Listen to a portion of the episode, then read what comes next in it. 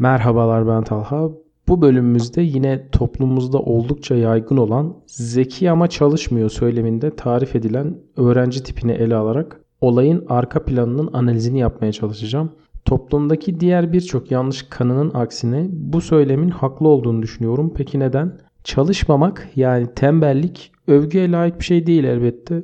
Anlatacaklarımdan sonra da kimsenin tembelliğe yöneleceğini düşünmüyorum. Fakat öğrencilik hayatımızda zaman zaman hepimizin kendisini içerisinde bulduğu bir durum tembellik. Bazıları içinse her zaman geçerli. Öncelikle tembelliğin bizim eğitim düşüncemizde tanımlamasını ve analizini yapalım. Sonra da tembelliğin ana nedenlerini ve neden kişide böyle bir eylemsizliğe neden olduğunu sorgulayalım. Hatırlarsanız insanı daha önce şu şekilde tarif etmiştik. İnsan zekanın hizmet ettiği bir iradedir. Şunu da söylemiştik. İnsanların arasındaki farkın sebebi iradedir. Herkesin zekası farklı olsa da yeterlidir. O halde tembelliği nasıl tanımlayabiliriz? Ben öncelikle tembelliği üçe ayırmak istiyorum. Birincisi zararlı tembellik. Zararlı tembelliği şu şekilde tarif edebilirim. Öğrencinin zeki olmadığına inanarak vaktini boşa harcaması. Bir şekilde okul ortamında, aile içinde veya toplum içinde kendi zekasının yetersiz olduğuna inanmış ve kasıtlı olarak vaktini, potansiyelini faydasız şeylerle ilgilenerek harcayan öğrencidir. Bunu biraz Hababam sınıfı ekolü gibi düşünebilirsiniz. Öğrenci bu durumda yaramazlık yaparak veya zararlı alışkanlıklarla iradesini oyalar. Umarım bu durumda değilsinizdir. İkincisi miskin tembellik. Miskin tembelliğin en belirgin özelliği faydalı faydasız hiçbir şeye çaba harcamayan, mümkün mertebe yerinden bile kalkmayan öğrenci tipidir. Klasik Rus edebiyatında Oblomov karakteriyle özdeşleşmiş bir irade yoksunluğu diyebiliriz. Çoğunlukla zekasının ve potansiyelinin de farkında olan kişi istese yapabileceklerini yapmamanın verdiği bir vicdan azabı da duyar. Öğrenciler dönem dönem bu tembellik moduna girip çıkabilirler.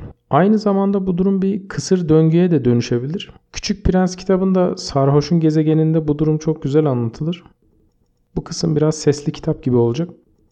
Küçük Prens'in vardığı gezegende bir sarhoş oturuyordu.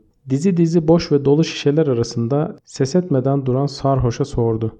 Ne yapıyorsun? İçiyorum diye karşılık verdi sarhoş. Sesi hüzünlüydü. Niçin içiyorsun? Unutmak için. Neyi unutmak için diye sordu. Sarhoş başını öne eğerek içini döktü. Utancımı unutmak için. Neden utanıyorsun? Küçük prens ona yardım etmek istiyordu. Ama sarhoş kesin bir sessizliğe gömülerek konuyu kapadı. İçmekten utanıyorum. Küçük prens iyice şaşırmıştı. Oradan uzaklaştı. Tembelliğin üçüncü tipi de faydalı tembellik. Faydalı tembellik nasıl olabilir? Şöyle ki kişi zekasının farkındadır. Özgüveni de yüksektir. İradesini kendisinden istenenleri yapmanın bir kolayını bulmaya çalışarak harcar. Bu gözlemlediğim kadarıyla özellikle iş dünyasında oldukça işe yarayan bir tembellik çeşidi. Diyelim ki bir çalışansınız ve binlerce belge üzerinde yapmanız gereken standart bir işlem var. Faydalı tembellik yapan kişi bu durumda tüm belgelere aynı işlemi yapacak bir kod yazmaya çalışacaktır. Hatta bunun için kod yazmayı da öğrenmiş olacak ki faydalı tembelliğin faydası da buradan gelir. Yani kişiye alanı dışında yeni bir bilgi birikimi de katar. Ya da tarihi bir dönem hakkında ödev hazırlayacak bir öğrenci ilgili dönemi anlatan tarih kitaplarını sıkıcı bulduğu için bir romandan veya oyundan daha keyifli bir şekilde bilgi edinebilir. Bilim tarihi sanırım faydalı tembelliğe örneklerle doldur. Tekerleğin icadı, buharlı makine, telefon vesaire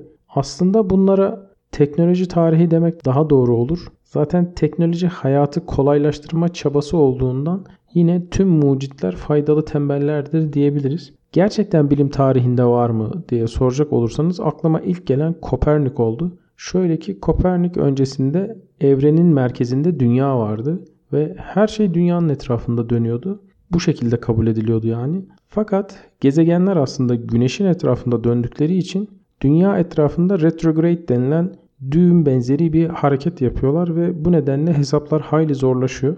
Kopernik modern bir bilim adamından ziyade antik Yunanların tarzına sahip bir düşünür ve felsefeciydi.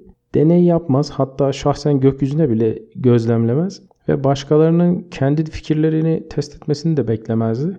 Onun çığır açıcı fikrini aslında kısaca şöyle özetleyebiliriz. Dünya yerine güneşi merkeze koysak daha kolay olmaz mı? Hem daha basit, hem daha estetik, hem de hesaplaması kolay.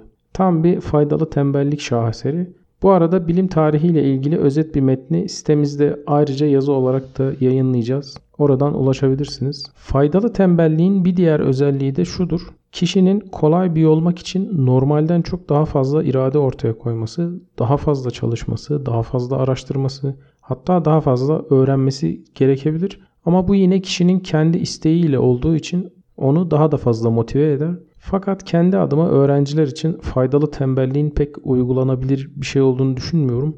İş hayatına daha uygun bir kavram. Hatta ünlü iş adamı Bill Gates'in meşhur bir sözü var. Zor işleri yapmak için her zaman tembel kişileri seçerim. Çünkü onlar işi yapmanın mutlaka kolay bir yolunu bulurlar diyor. Faydalı tembellik olarak adlandırdığımız şey aslında problem çözme becerisi kazandıran durumlar olarak da tarif edilebilir. Esasında kişi tembellik yapmıyor. Sürekli olarak işleri kolay bir biçimde bitirme çabası ona hızlı iş yapma ve sonuca çabuk ulaşma becerileri kazandırıyor.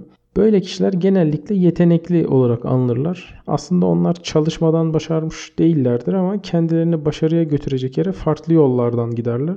Burada da aklıma Sergen Yalçın'ın koşsaydım Barcelona'da oynardım lafı ve toplumdaki tembel Sergen Yalçın imajı geldi. Bence buradaki duruma güzel bir örnek olarak verilebilir. Her ne kadar disiplinsiz ve tembel olarak görülse de kendisi aslında çok genç yaşta futbol eğitimi almaya başlamış bir kişi. Ayrıca sanıyorum ki çok erken yaştan beri futbol sürekli hayatının içerisinde. Sergen Yalçın acaba yetenekli miydi yoksa herkesten farklı bir çalışma tarzı mı vardı? Muhtemelen ikincisidir diye düşünüyorum. Aslında öğrencileri zorlamanın onlar üzerinde faydalı tembellik gibi bir etki oluşturması da muhtemel. Acemi asker eğitimlerinde koşu yapılırken eğitimde merhamet vatana ihanet diye bir slogan atılır. Zorlanma durumunda öğrencilerin daha fazla çalışacağı ve daha kaliteli bir öğrenme deneyimi yaşayacağı konusunda örnek bir ülke Güney Kore. Mezun olduğumda kısa bir süreliğine Güney Kore'de çalışma fırsatı bulmuştum. Öğrencileri de gözlemlemek istiyordum fakat ilginç bir şekilde öğrencileri neredeyse hiç göremedim. Çünkü öğrenciler çok erken saatlerde okula gidip geç saatlere kadar vakitlerini okulda geçiriyorlardı.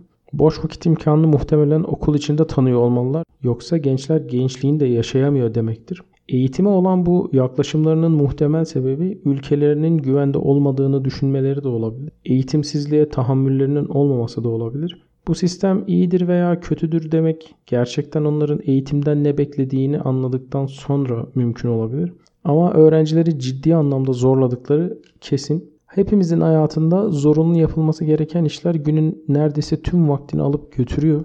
Bunları yapmamalıyız demiyorum elbette. Hatta bu döngünün dışına çıkmak lüks olur diyebilirim. Okul ve iş hayatı vaktimizi alıyor. Bize yeterince kendimizle ve ilgilendiğimiz şeylerle vakit geçirme olanağı tanımıyor. Fakat işte tam bu noktada zorunlu şeyleri yapmaktan vazgeçmeye, çalışmamaya yönelik tembellik eğilimi oluşuyor. Tembelliğin fiziksel ve psikolojik nedenleri şunlar olabilir. 1. Kişinin zorunlu şeyleri yapmaktan sıkılması. Böyle insanlar vardır. Bir şeyi kendi iradesiyle yapabilecek olsa da zorunlu hale geldiği zaman isteksizlik duyar. Hatta her zaman düzenli olarak yaptığı bir şeyi bile kendisine emredildiğinde aksatmaya başlar direktif almak istemeyen özgür ruhlu insanları bu kategoride değerlendirebiliriz. Bu neden duruma göre kasıtlı olarak gelişen miskin tembelliğe dönüşebilir. İkinci sebep de kişinin istenenleri yapsa da yapmasa da bir değişiklik olmayacağını düşünmesi. Bu durumda kişilerde aslında eskiden tembel olmayan, elinden geleni yapmış fakat hayalindeki sonuçları birçok nedenden ötürü alamamış kişilerde görülebilir bir nevi tecrübeye dayalı öğrenilmiş çaresizlik diyebiliriz. Muhtemelen de zararlı tembelliğe evrilmesi beklenebilir. Bir başka neden de kişinin yapılacakları niteliksiz ve angarya olarak görmesi. Hem okulda hem iş hayatında yapacağı çalışmanın kendisine bir şey katmayacağını düşünüyorsa kişi motivasyonunu kaybeder. Psikomotor işlerde çalışanlarda ve okul hayatında ödevler söz konusu olduğunda daha çok geçerli olan ve bol üşengeçlik içeren bir durum. Bir durum bu. Faydalı tembellik için uygun bir düşünce şeklidir. Uygun bir düşünce şekli diyebiliriz. Bir dördüncü neden kişinin çalışacak enerjisi olmayabilir. Ne kadar çalışmak istese de fiziksel veya zihinsel yorgunluk sebebiyle çalışamayan kişiler bunu alışkanlık haline getirip tembelliğe meyledebilirler. Çalışmak aslında bir alışkanlıktır ve zamanla geliştiği gibi zamanla körelebilir. Yine miskin tembelliğe sebep olacak bir neden bu. Bir başka neden okul veya iş arkadaş ortamının çalışmaya engel olması. Kişinin arkadaş ortamının etkisiyle çalışamadığı durumlar olabilir. Bulunduğunuz ortamda yakın arkadaşlarınız sizin sürekli çalışmanıza engel olacak davranışlarda bulunuyorsa veya çalıştığınız için dalga geçiyorsa bu sizi psikolojik olarak etkiler. Örneğin size sınıfın ineği falan şeklinde söylemlerde bulunuyor olabilirler. Onlardan etkilenip zamanla çalışma alışkanlığınızı kaybedip tembellik durumuna girebilirsiniz. İş hayatında bunun arttırılmış ve daha kötü bir versiyonu mobbing olarak bilinmektedir. Ortamın farklı etkileri de olabilir. Herkesin harıl harıl çalıştığı bir ortamda ister istemez siz de çalışırsınız. Aynı şekilde herkesin tembel olduğu bir ortamda iradeniz çok sağlam değilse siz de zamanla tembelleşebilirsiniz. Tembelliğin bir başka nedeni kişinin mutsuz veya motivasyonsuz olmasıdır. İnsanın kendisini çalışmaya ikna edememesi olarak da düşünebilirsiniz. Motivasyonla ilgili ayrı bir bölüm çekilebilir. Mutsuzlukla ilgili de ortamdaki birçok farklı etken nedeniyle mutsuz olabilirsiniz. Hatta insan belki bulunduğu şehirden, bulunduğu ülkeden bile mutsuz olabilir. Bu durumda melankolik halde miskin tembellik durumuna girilebilir. Yine en çok karşılaşılan nedenlerden biri insanın takıntı derecesinde ilgilendiği başka şeylerin olmasıdır. Tembel kişiler genelde boşuna tembel olmazlar. Arka planda uğraştığı başka bir şeyler olabilir. Bizim gibi sıcak kanlı canlılarda mutlaka enerji bir uğraş için harcanır yani. Öğrencilerde oyun takıntısı çoğunlukta olduğu gibi spor, roman, müzik veya karşı cins gibi tüm ilgiyi kendine çekebilecek alanlar öğrenimde tembelliğe yol açabilirler. Her şeyle dengeli bir şekilde ilgilenirse insan kendisi için çok daha faydalı olacaktır. Aksi halde bu zararlı tembelliğe dönüşebilir. Muhtemelen günümüzde tembelliğin en çok karşılaşılan sebebi de kişisel ve ailevi sorunlardır. Bazen insan elinde olmayan sebeplerden ötürü de çalışmaya imkan bulamayabiliyor. Aile içi şiddet veya maddi manevi farklı sorunlar nedeniyle istemeden tembelliğe düşülebilir. Evinde çalışacak ortamı olmayabilir. Bunu da belki çaresiz tembellik olarak ayrı bir tembellik tipi şeklinde ele alabiliriz. Nedenler daha birçok farklı şey olabilir. Fark ettiyseniz saydığım maddelerin bazısı psikolojik, bazısı keyfi, bazısı kişinin elinde olmayan durumlar. Bölümün başında da belirttiğim gibi tembellik övülecek bir şey değil kesinlikle. Hatta zararlı bir alışkanlık olarak kabul edilebilir. Yalnızca çalışkan insanların faydalı tembelliğine müsamaha gösterilebilir. Bunun dışında tembel bir öğrenci gözlemlediğimizde bunun nedenini onu yine gözlemleyerek bile kolayca anlayabiliriz diye düşünüyorum. Daha sonra yapılması gereken de tembelliğin nedenini ortadan kaldırıp çalışma alışkanlığı kazanana kadar ona zaman tanımak, çalışma durumunu gözlemeye devam etmek olacaktır. Genel olarak tembellik üzerine söyleyeceklerim bu şekilde. Tekrar görüşmek dileğiyle, hoşçakalın.